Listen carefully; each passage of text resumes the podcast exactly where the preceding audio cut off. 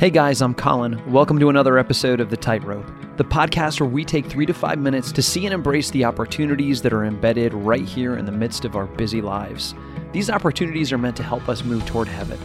I'm not here to help you achieve balance once and for all in your life.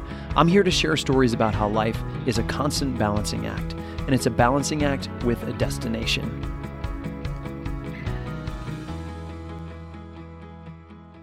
The myth of Sisyphus is a story of a man who was punished by the gods to push a giant boulder up a hill every day and to wake up the following morning to find it right back down at the bottom.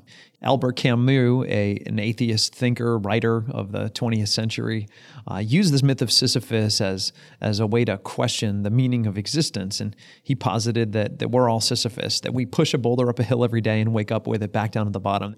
Our sin can make us feel like that our anxieties and worries and the brokenness of our human condition can make us feel like that. Like there's there's no real progress. Like it all just goes back to the beginning again.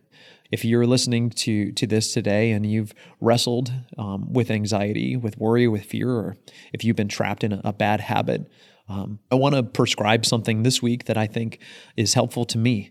The truth is that when you and i get up every day and serve with love and move forward we actually do move forward and there's no better way to do that than in gratitude. Gratitude opens our horizon to the much greater story that you and I are a part of.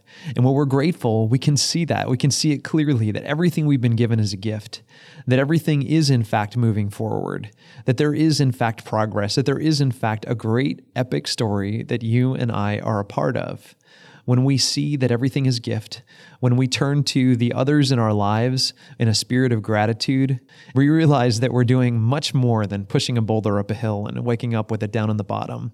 That this whole experience of life is not just some meaningless cycle, it is a journey with a destination. And so during this Thanksgiving week, our minds and our hearts can be helped by turning to the God who has given us so much.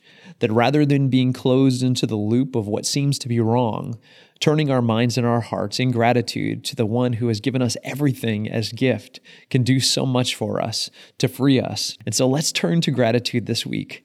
Let's say the words thank you to those in our lives who have given us so much. Let's say a thank you every morning when we wake up and throughout the day to our Heavenly Father who's given us so much. Let us, in all things, as Scripture tells us, give thanks. So for Ascension, I'm Colin MacIver reminding you, in gratitude, to take a step forward.